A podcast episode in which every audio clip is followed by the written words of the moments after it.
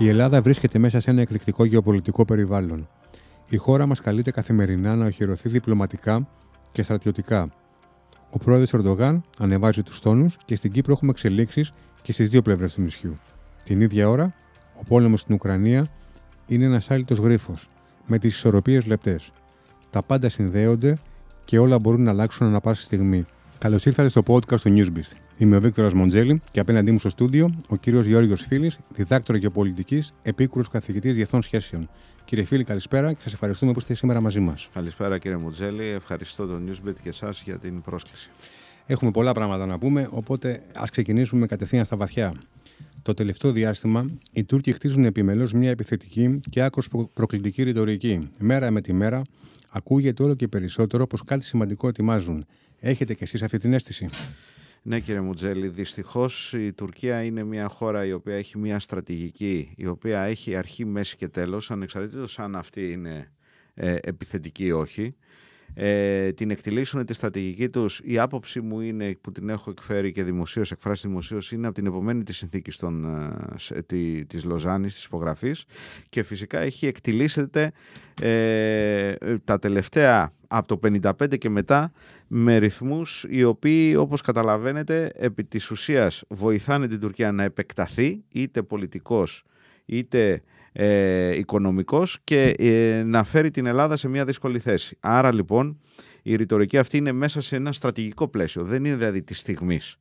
Έχει έχει, έχει ε, σύνδεση, έχει σχέδιο, αλλά έχει σύνδεση και με την πραγματικότητα, την πολιτική και τη γεωπολιτική την τωρινή, αλλά δεν πρέπει να πέσουμε στην παγίδα ότι το κάνουν οι Τούρκοι για ένα συγκεκριμένο σκοπό, για μια πολιτική πραγματικότητα αυτή τη στιγμή. Έχουν μια στρατηγική την οποία την ακολουθούν πιστά και οπωσδήποτε θα έχει κάποιο τέλος. Το τέλος αυτό θα είναι κατά τους Τούρκους η αλλαγή του status quo στο Αιγαίο και την Ανατολική Μεσόγειο, με άλλα λόγια η ε, επί της ουσίας ε, κατάρριξη της συνθήκης Λοζάνης, του μόνο επί της ουσίας πράγματος που μένει από τη συνθήκη της Λοζάνης, το οποίο δεν είναι άλλο από τα συνορα Για να φτάσουμε σε αυτό το τέλος, η Τουρκία επιχειρεί να μας προκαλέσει, από ό,τι φαίνεται μέχρι τώρα, ώστε να μπούμε εμείς στο ρόλο του επιτιθέμενου.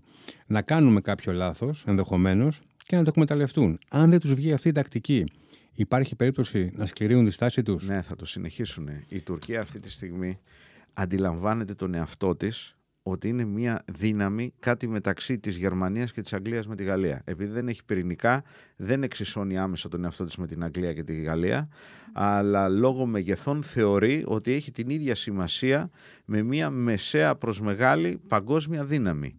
Αυτό όπως καταλαβαίνετε ε, φάνηκε και στα λόγια του κυρίου Ερντογάν πριν μερικές μέρες, ο οποίος είπε ότι δεν μπορώ να είμαι ισότιμος συνομιλητής. Προσέξτε, είπε για μια άλλη ανεξάρτητη χώρα, κράτος μέλος του ΟΗΕ και όλων των διεθνών οργανισμών, στους οποίους μερικοί δεν είναι, σε μερικούς δεν είναι και η Τουρκία, όπως ας πούμε την Ευρωπαϊκή Ένωση, ότι δεν μπορεί να μιλάνε στους Έλληνες και στους Τούρκους με το ίδιο, ε, να έχουν το ίδιο βάρος στους συμμάχους τους. Η Ελλάδα λέει δεν έχει το ίδιο βάρος ε, πολιτικό, οικονομικό και οικονομικό και στρατιωτικό με την Τουρκία. Ε, μεγάλο ψεύδος.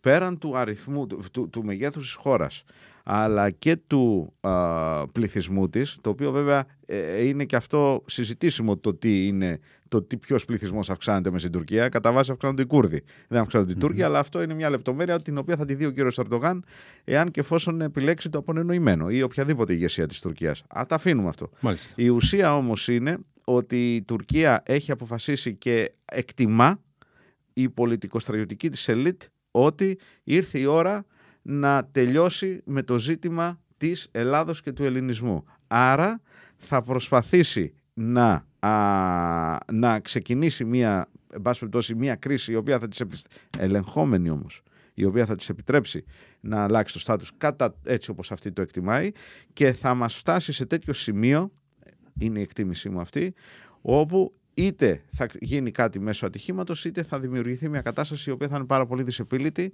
και θα οδηγηθούμε σε αυτή την κατάσταση. Από αυτή την, την ωραία εμπεριστατωμένη ανάλυση που μας κάνατε προκύπτουν δύο ερωτήματα. Το ναι. πρώτο είναι κατά πόσο η Τουρκία είναι μια τέτοια δύναμη στην πραγματικότητα όσο φαντάζεται ή αισθάνεται ότι είναι. Και το δεύτερο ερώτημα είναι πώς μπορεί ένα επεισόδιο να είναι ελεγχόμενο. Ε, αυτά είναι δύο πάρα πολύ σημαντικά ερωτήματα, κύριε Μουτζέλη. Λοιπόν, το πρώτο κατά πόσο η Τουρκία είναι αυτό το οποίο νομίζω ότι είναι. Πρώτον, εκείνο με τους φοιτητές λέμε ότι το βασικό πράγμα κατάρρευσης κρατών είναι ένα στις διεθνείς σχέσεις, υπερεξάπλωση. Δηλαδή να θεωρήσουν ότι μπορούν να διαχειριστούν καταστάσεις μεγαλύτερες από αυτό το οποίο, από τον πόη τους, όπως λέει και ο κ. Ερντογάν.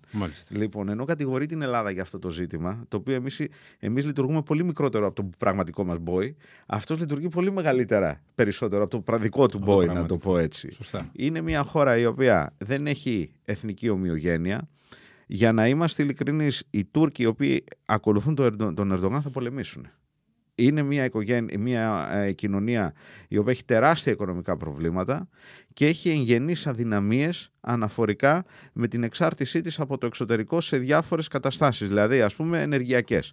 Άρα δεν είναι ούτε μπορεί να διαχειριστεί έναν πόλεμο συμβατικού επίπεδου μίζωνος ε, μεσαίο προς μεγάλο πόλεμο συμβατικό όπως θα ήταν ένας, μια κρίση με την Ελλάδα έτσι, δεν, είναι, δεν είναι ότι θα πάει σε κάποια αντάρτικα σώματα των Κούρδων ή θα πάει σε κάποιους Βεδουίνου της Λιβύης. Όπου έχει υπεροπλία έτσι και Όπου έχει υπεροπλία και με δύο F-16 κάνει τη δουλειά της.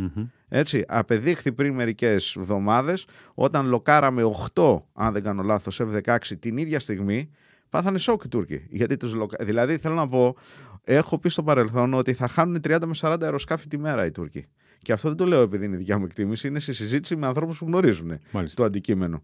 Αυτό θα συμβεί. Απεδείχθη αυτό που έλεγα, απεδείχθη με αυτό το οποίο έγινε. Και πάθανε τέτοιο σοκ στο οποίο αρχίσαν να λένε ότι τους λοκάραμε με του S300. Γιατί πώς θα βγει και θα πει ότι με λοκάρανε οι, οι καλύτεροι αναχαιτιστές του πλανήτη αυτή τη στιγμή. Έτσι. Άρα λοιπόν θέλω να πω ότι στους βασικούς πυλώνες ισχύως ενός κράτους, τον οικονομικό, τον πολιτικό, τον στρατιωτικό και τον πολιτισμικό, η Τουρκία σαφέστατα έχει έναν στρατιωτικό ισχυρό τομέα, αλλά οι υπόλοιποι πυλώνες τις πάσχουν. Άρα δεν έχει τα βασικά χαρακτηριστικά για να γίνει μια μεγάλη δύναμη. Γιατί ξέρετε τι γίνεται, για να είσαι μια μεγάλη δύναμη πρέπει να έχεις κάποιο βαθμό αυτονομίας. Αυτή δεν έχει.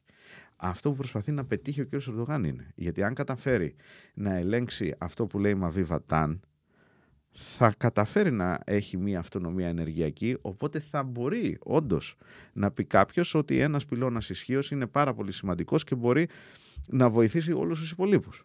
Δηλαδή η ενεργειακή αυτάρκεια ή η ανεξαρτησία ή η μικρότερη εξάρτηση. Αυτή τη στιγμή είναι εξαρτημένος από οικονομικά από τις αγορές από τη Δύση, είναι εξαρτημένος ενεργειακός από τη Ρωσία, βρίσκεται σε μια κατάρρευση κοινωνία του οικονομική, ε, το σύστημα επιβιώνει γιατί είναι η μεγαλύτερη μαύρη οικονομία του πλανήτη, οπότε οι ελίτ λειτουργούν με τα μαύρα και γι' αυτό βλέπουμε να, να συνεχίζεται και έχει τρομακτικά προβλήματα με όλους. Σχεδόν έχει εμπόλεμοι σχέσεις με όλες τις γειτονικές του χώρες. Άρα λοιπόν, ποια μεγάλη δύναμη είναι αυτή; Mm-hmm. Αυτή είναι μόνο μια μεγάλη δύναμη την οποία όταν θα βρεθεί σε στιγμή αδυναμίας θα πέσουν όλοι και θα τη φάνε.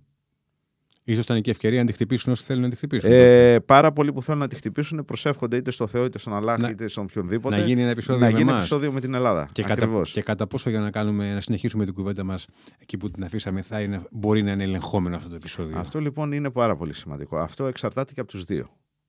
Άρα λοιπόν, εάν δεχτούμε ότι ο αρχηγός, ο στρατηγός Φλόρος είπε ότι το επόμενο επεισόδιο μεταξύ Ελλάδας και Τουρκίας δεν θα είναι σημειακό, στρατιωτικό δηλαδή θα εκτυλιχθεί σε μια σύγκρουση η οποία μπορεί να είναι από τη Θράκη έως την Κύπρο, δηλαδή μπορεί να πιάσει στενά Αιγαίο, Ανατολική Μεσόγειος, ε, αυτό θα πρέπει να το λάβουν σοβαρά οι Τούρκοι υπόψη τους, γιατί τους βολεύει, είναι σιγουράτζες, τους βολεύει να κάνουν ένα ελεγχόν επεισόδιο σε ένα συγκεκριμένο σημείο και εκεί να πέσει όλο το βάρος της μηχανής τους, οπότε καταλαβαίνετε ότι θα υπάρξει ένα ζήτημα. Όμως, ερώτηση, πείτε ότι παίρνουν δύο βραχονισίδες.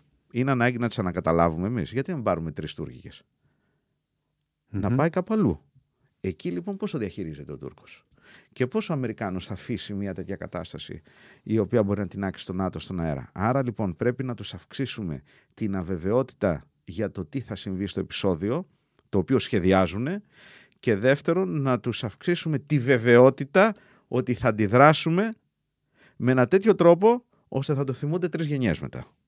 Μάλιστα. Ο Ερντογάν παρόλα αυτά φοβάται την επόμενη μέρα των εκλογών, για να πάμε λίγο στα εσωτερικά ναι, της ναι, Τουρκίας, γιατί είναι αμυγός. Ε, Αλληλέδε συνδεδεμένα. Συνδεδεμένα με, με, τα δικά μας.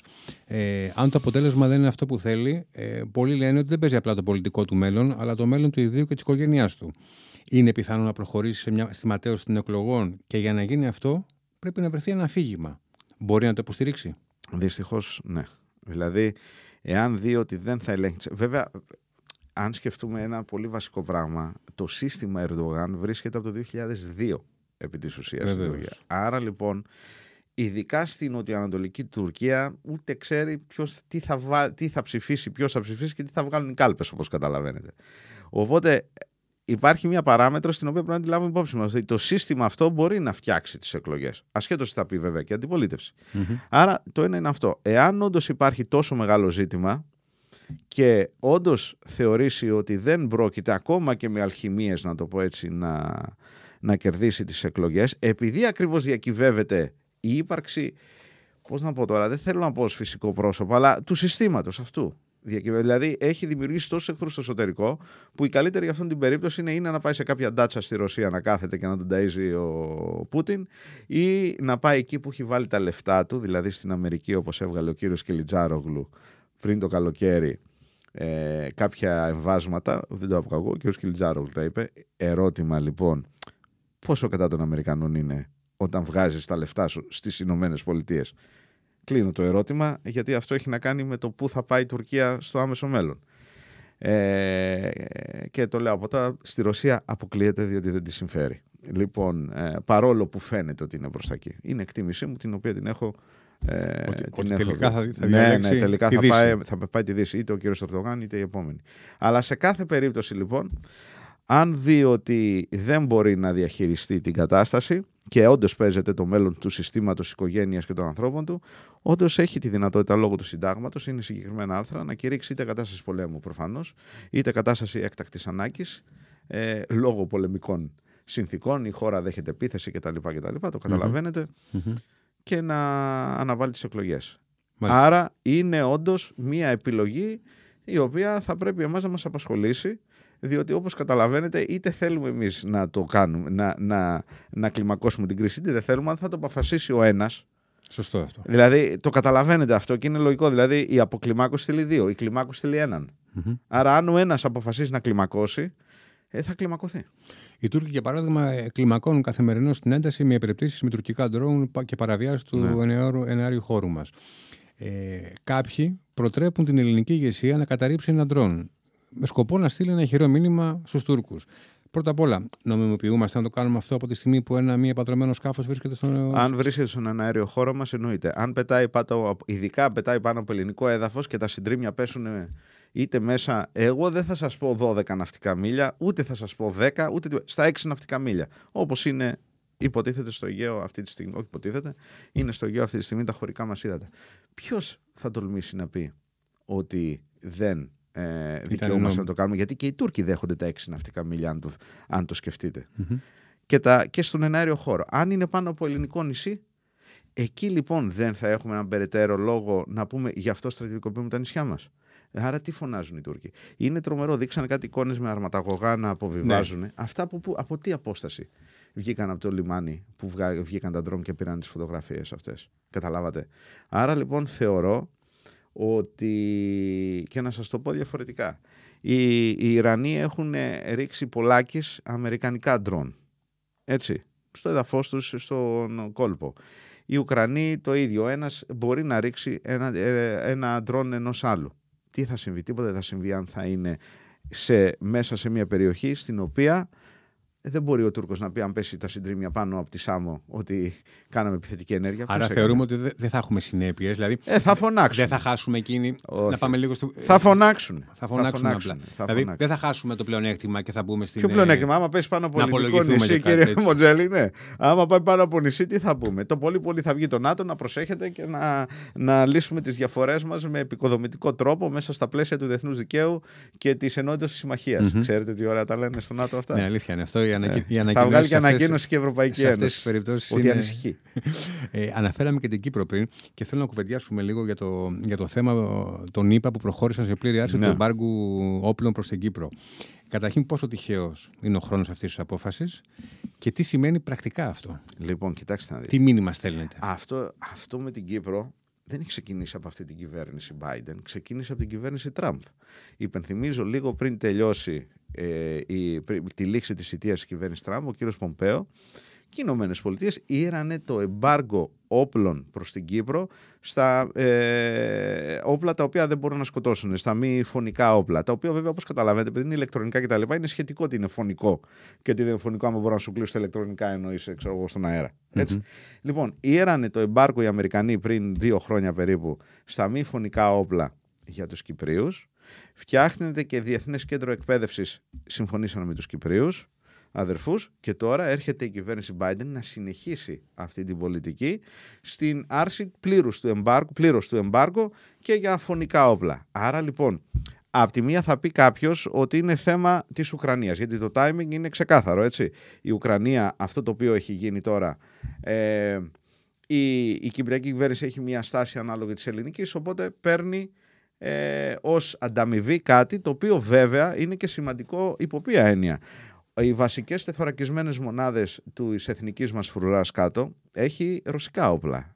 Έτσι, είναι και τα ρωσικά άρματα μάχης και τα τεθωρακισμένα οχήματα μεταφοράς προσωπικού και αντιαεροπορικά συστήματα. Άρα λοιπόν, εάν και εφόσον ε, μιλάμε, θεωρούν οι νοτοικοί ότι θα πάμε σε έναν πόλεμο μεγάλης διάρκειας στην, στην, στην Ουκρανία, το οποίο έχει ένα άλλο θέμα συζήτηση, αν θα είναι μεγάλης ή μικρής, αλλά εν πάση περιπτώσει, δηλαδή σε βάθος χρόνου, ε, είναι θέμα χρόνου να ζητηθούν τα ρωσικά ε, όπλα από την Κύπρο. Να σταλούν, να σταλούν εκεί. Άρα, Όμως, ως αντικατάσταση... Ως αντικατα... ε, ποιος θα πάρει; Δεν μπορεί να δώσει το βασικό σαρματικό δυναμικό επειδή το θέλει ο κύριος Ζελένσκι σε τελική ανάλυση και εσύ να μείνεις όταν δεν θα έχεις άρματα μάχης να μείνει στον Τούρκο. Σωστά. Άρα λοιπόν έχει λογική και με αυτό και πολιτική και στρατιωτική. Και επίσης όμως έχει. Ε, ε, το Μου πάω... φαίνεται περισσότερο πολιτική έχει. Ε, Όπως ναι. το εξηγήσατε. Ναι, τώρα. έχει και μια πολιτική. Γιατί έχει ξεκινήσει από τον Πομπέο αυτή. Ναι, ναι, με ναι. τον Τραμπ αυτή η κατάσταση. Άρα είναι μέσα στο πλαίσιο, δεν είναι μόνο της της Ουκρανίας, είναι στο πλαίσιο της κατάστασης πίεσης mm-hmm. της ε, Αμερικής προς το καθεστώς Ερντογάν. Το οποίο έχει εξελιχθεί ε, και κλιμακώνεται όσο περνάει ο καιρός. Και τις τελευταίες μέρες έχουμε δει ότι η Τουρκία ενισχύει τις δυνάμεις στα κατεχόμενα με πρόσχημα ναι. ε, την προστασία των ε, Τουρκοκυπρίων.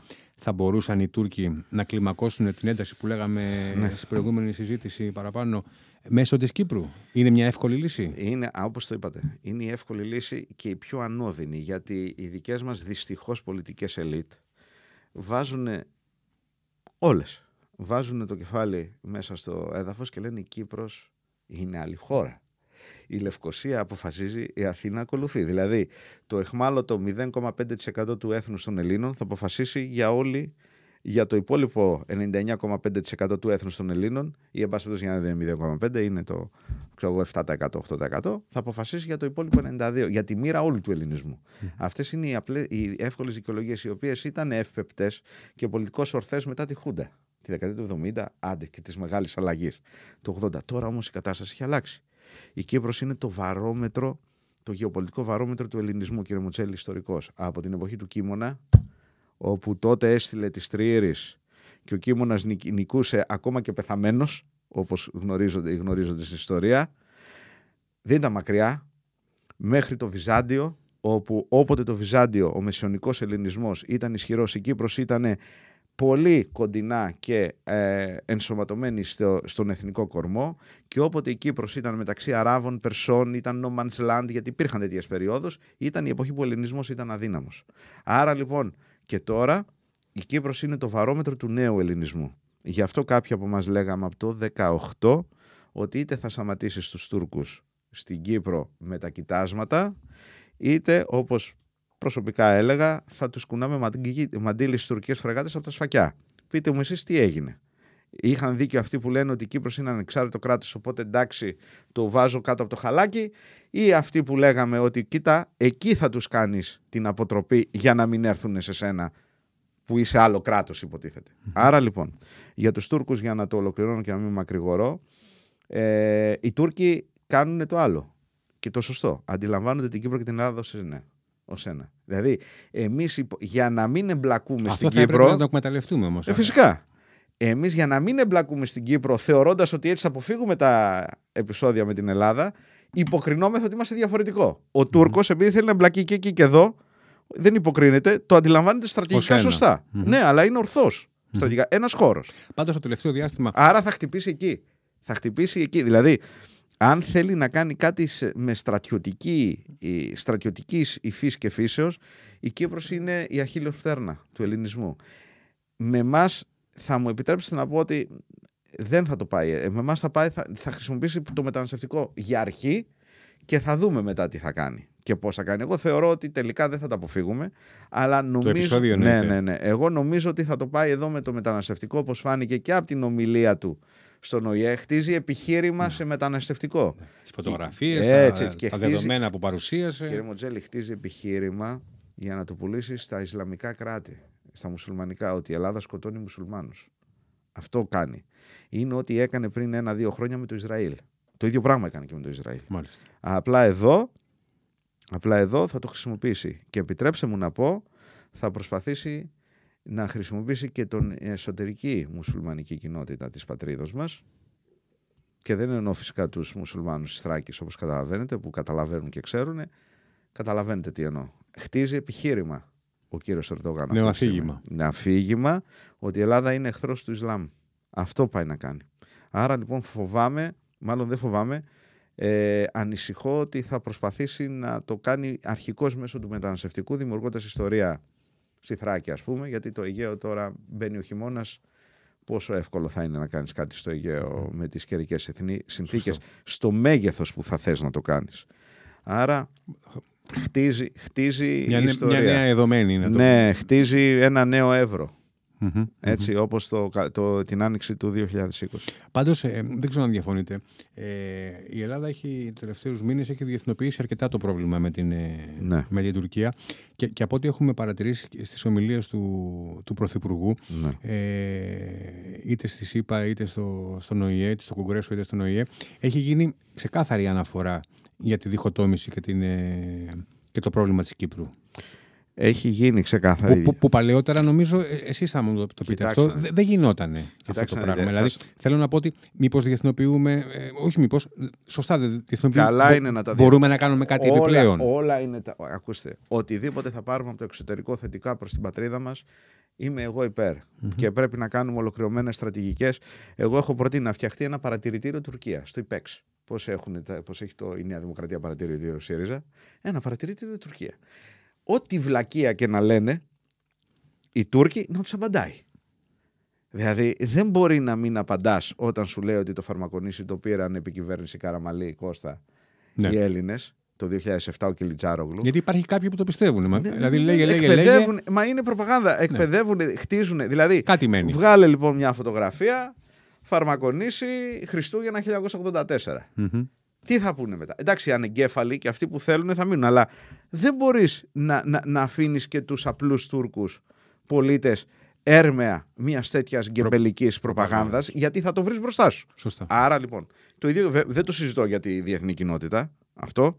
Άρα λοιπόν, δεν πρέπει να είμαστε ούτε πολύ cool, ούτε πολύ περάνω σε αυτά. Γιατί τίποτα δεν είναι δεδομένο στις διεθνείς σχέσεις και η ελευθερία είναι το πλέον ακριβό αγαθό του πλανήτη. Λοιπόν, άρα καλά είναι όλα αυτά που κάνουμε. Πρέπει να το διεθνοποιούμε, πρέπει να δείχνουμε και να προβάλλουμε τις θέσεις μας, πρέπει να χτίζουμε τις συμμαχίες, αλλά τελικά θα πολεμήσουμε μόνοι μας. Οι άλλοι θα βγάλουν ανακοινώσεις εκφράζοντας την ανησυχία τους, κάποιοι θα πούνε ευρύτερα.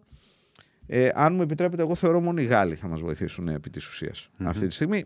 Προφανώς έχουμε και συμμάχους ε, πώς να πω, περιφερειακούς, δηλαδή την Αίγυπτο, οι Ισραηλοί ίσως υπό όρους και θα βάλουν και αυτοί κάπως θα μας βοηθήσουν. Γενικά θα μας βοηθήσουν πολύ κρυφά κάποιοι ας πούμε, αλλά πραγματικά πιστεύω ότι τα συμφέροντα της Γαλλίας είναι τα συμφέροντα τα οποία συμπίπτουν περισσότερο με την Ελλάδα σε σχέση με τις στιγμή. τη δεδομένη στιγμή, πολύ σωστά το λέτε, με τις υπόλοιπες, σε σχέση με τις υπόλοιπες δυνάμεις. Δεν είναι δηλαδή ότι πήραμε Ραφάλ ή τη Μπελαρά. Πήραμε Ραφάλ και Μπελαρά γιατί υπάρχουν αυτά τα συμφέροντα. Δεν χτίζονται επί τρεις φρεγάτε το συμφέρον μιας μιας μεγάλης δύναμης με μια περιφερειακή δύναμη όπως η Ελλάδα, με, με τρεις φρεγάτε και 20 μαχητικά. Το καταλαβαίνετε αυτό. Αυτά είναι σανό. Λοιπόν, ε, καλό είναι να το διεθνοποιούμε, αλλά θα πρέπει να ξέρουμε ότι στο τέλος δεν θα έρθει κάποιος ιδιαιτέρως να μας βοηθήσει ε, και το βλέπουμε στην Ουκρανία αυτό. Στην Ουκρανία ενώ όλη η Δύση διαρριγνύει τα η μάτια της υπέρ της Ουκρανίας, μισθοφόροι θα πάνε να βγάλουν λεφτά και οι άλλοι θα βοηθήσουν όσο οι Ουκρανοί μπορούν να κρατήσουν. Όταν θα σταματήσουν να κρατάνε ή αν θα σταματήσουν να κρατάνε, θα δείτε πώς θα φύγουν, θα λακίσουν σιγά σιγά όλοι. Αυτό ναι, αλλά αν έμπαινε το ΝΑΤΟ η συμμαχία σε αυτό, δεν θα, σημαίνει ένας τρίτος παγκόσμιος ναι, αυτό, ναι, αλλά θα μπορούσαν να το κάνουν διαφορετικά. Ε, διμερή, δεν είναι ανάγκη να μπει το ΝΑΤΟ. Υπογράφει η Ουκρανία διμερή συμμαχία με τη ΣΥΠΑ. Υπογράψανε. Εμείς υπογράψαμε τη Γαλλία. Mm-hmm. Δεν θα μπει το ΝΑΤΟ, θα μπει η Γαλλία. Θα, ναι. Ή, θα μπει ως κράτος, όχι θα μπει ως κράτο. Καταλάβατε. Υπάρχουν, στη διπλωματία υπάρχουν πάντα λύσεις. Αλλά αυτό που λέω λοιπόν είναι ότι αν δεν έχεις νύχια να ξυστείς ο ίδιος. Δεν ασκήσεις κανένα. Νομίζω ότι είμαι κατανοητός αυτό που λέω.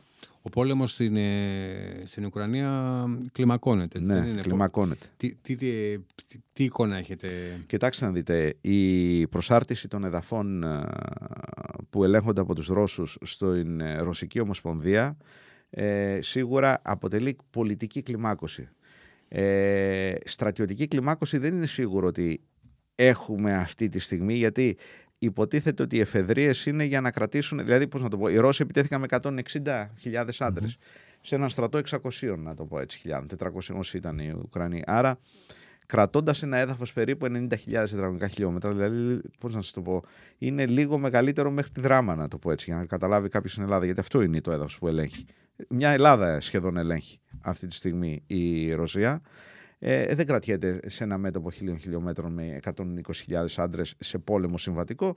Άρα κάνει αυτό το οποίο κάνει. Άρα είναι συζητήσιμο κατά πόσο η ημερική επιστράτευση είναι ε, κλιμάκωση στρατιωτική ή δεν είναι. Έτσι, ή είναι αναπλήρωση για να κρατήσει τα κεκτημένα. Τώρα, επειδή υπάρχει συζήτηση κατά πόσο είναι 300.000 ή ξαφνικά θα μας εμφανιστούν 500 ή ένα εκατομμύριο, εκεί θα το, εκεί έγκυται να δούμε τι, τι θα γίνει. Γιατί και αυτό παίζει, γιατί δεν είναι ξεκάθαρη και οι Ρώσοι στο πόσοι είναι και τα διατάγματά τους και θα συμμετάχουν. Θα το δούμε.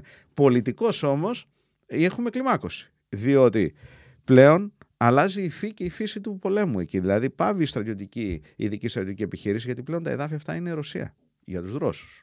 Βεβαίως. Άρα λοιπόν, όταν θα τους τυπάνε οι Ουκρανοί. Θα, θα, θα λένε ότι αμήνονται. Οι Ρώσοι, ακριβώς, επί του πατρίου εδάφους. Που σημαίνει ότι εμπίπτουν πλέον και σε επίπεδο, μεταπίπτει μάλλον η ειδική στρατιωτική επιχείρηση σε αμυντικό πόλεμο για τους Ρώσους, έτσι, ο οποίος θα προπαγανδιστικά θα πάει, θα γίνει πατριωτικός πόλεμος, ξέρετε, όπως το έγινε και στο Δεύτερο Παγκόσμιο Πόλεμο, όπου όμως θα μπορεί πλέον να αλλάξει και το πολιτικό αφήγημα. Δηλαδή, πλέον μπορώ να κάνω πιο άνετα επιστράτευση, μπορώ να στρατιωτικοποιήσω την κοινωνία πιο άνετα γιατί δέχομαι επίθεση. Δεν είναι πόλεμος για ρωσόφωνους στην Ουκρανία, είναι πόλεμος επί των εδαφών της Ρωσίας. Mm-hmm. Δεν μπορώ να κηρύξω τον πόλεμο στη Ρωσία, στην ε, Ουκρανία.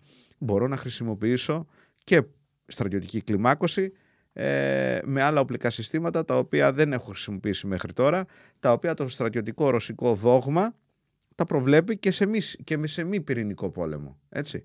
Άρα, όντως η κατάσταση δυστυχώς βαίνει κλιμακούμενη.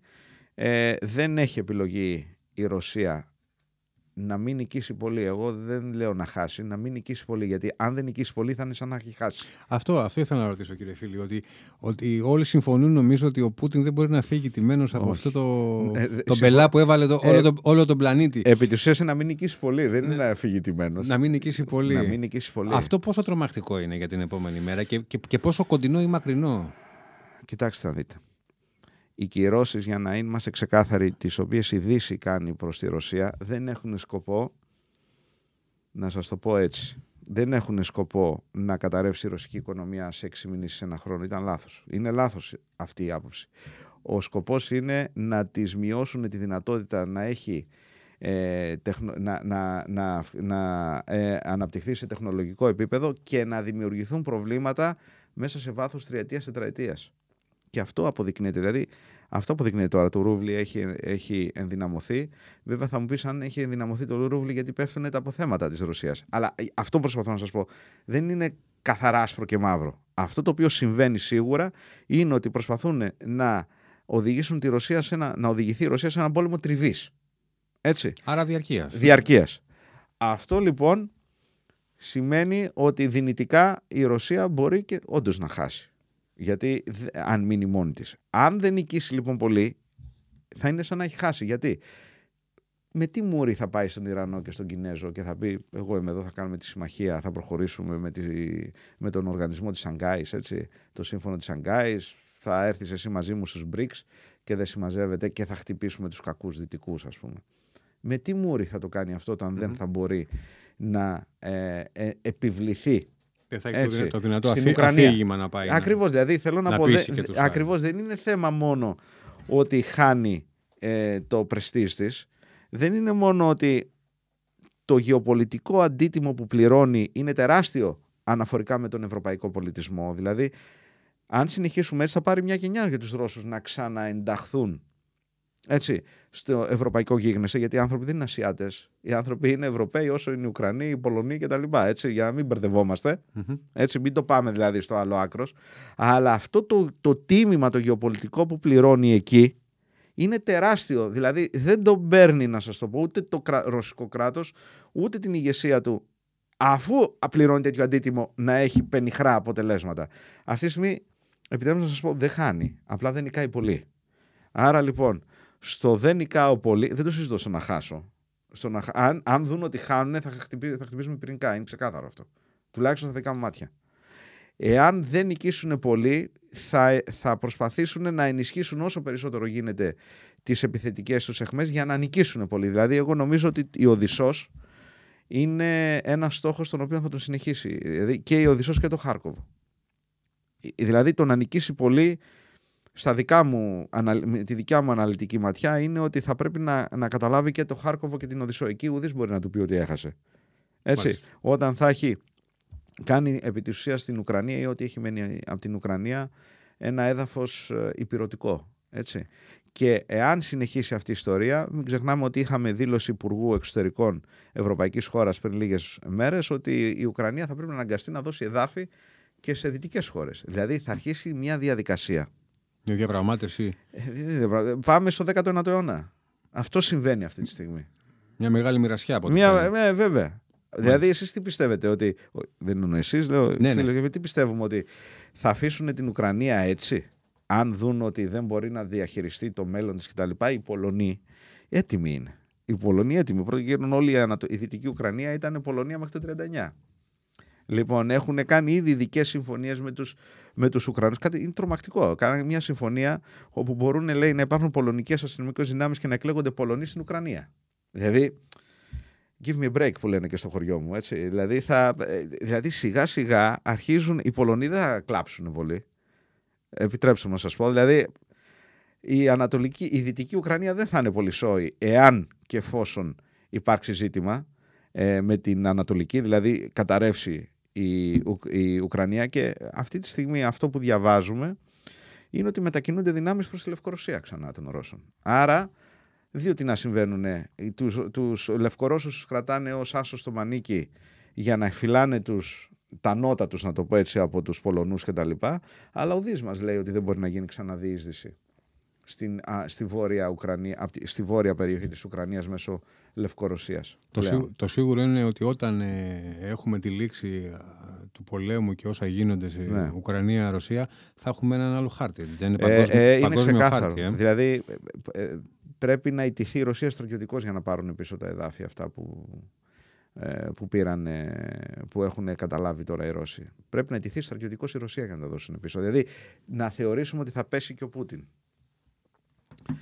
θα χρειαστεί μια νέα συνθήκη του Μπρέσλιτόφσκ. Αλλά μια νέα συνθήκη του Μπρέσλιτόφσκ, ας πούμε, θα πρέπει να είναι ότι ο ένας ήταν ο Τσάρος και μετά ήρθαν οι Μπολσεβίκοι και είπαν πάρε όλη την, ε, τη μισή ευρωπαϊκή Ρωσία και άσε με στην ησυχία μου, ας πούμε.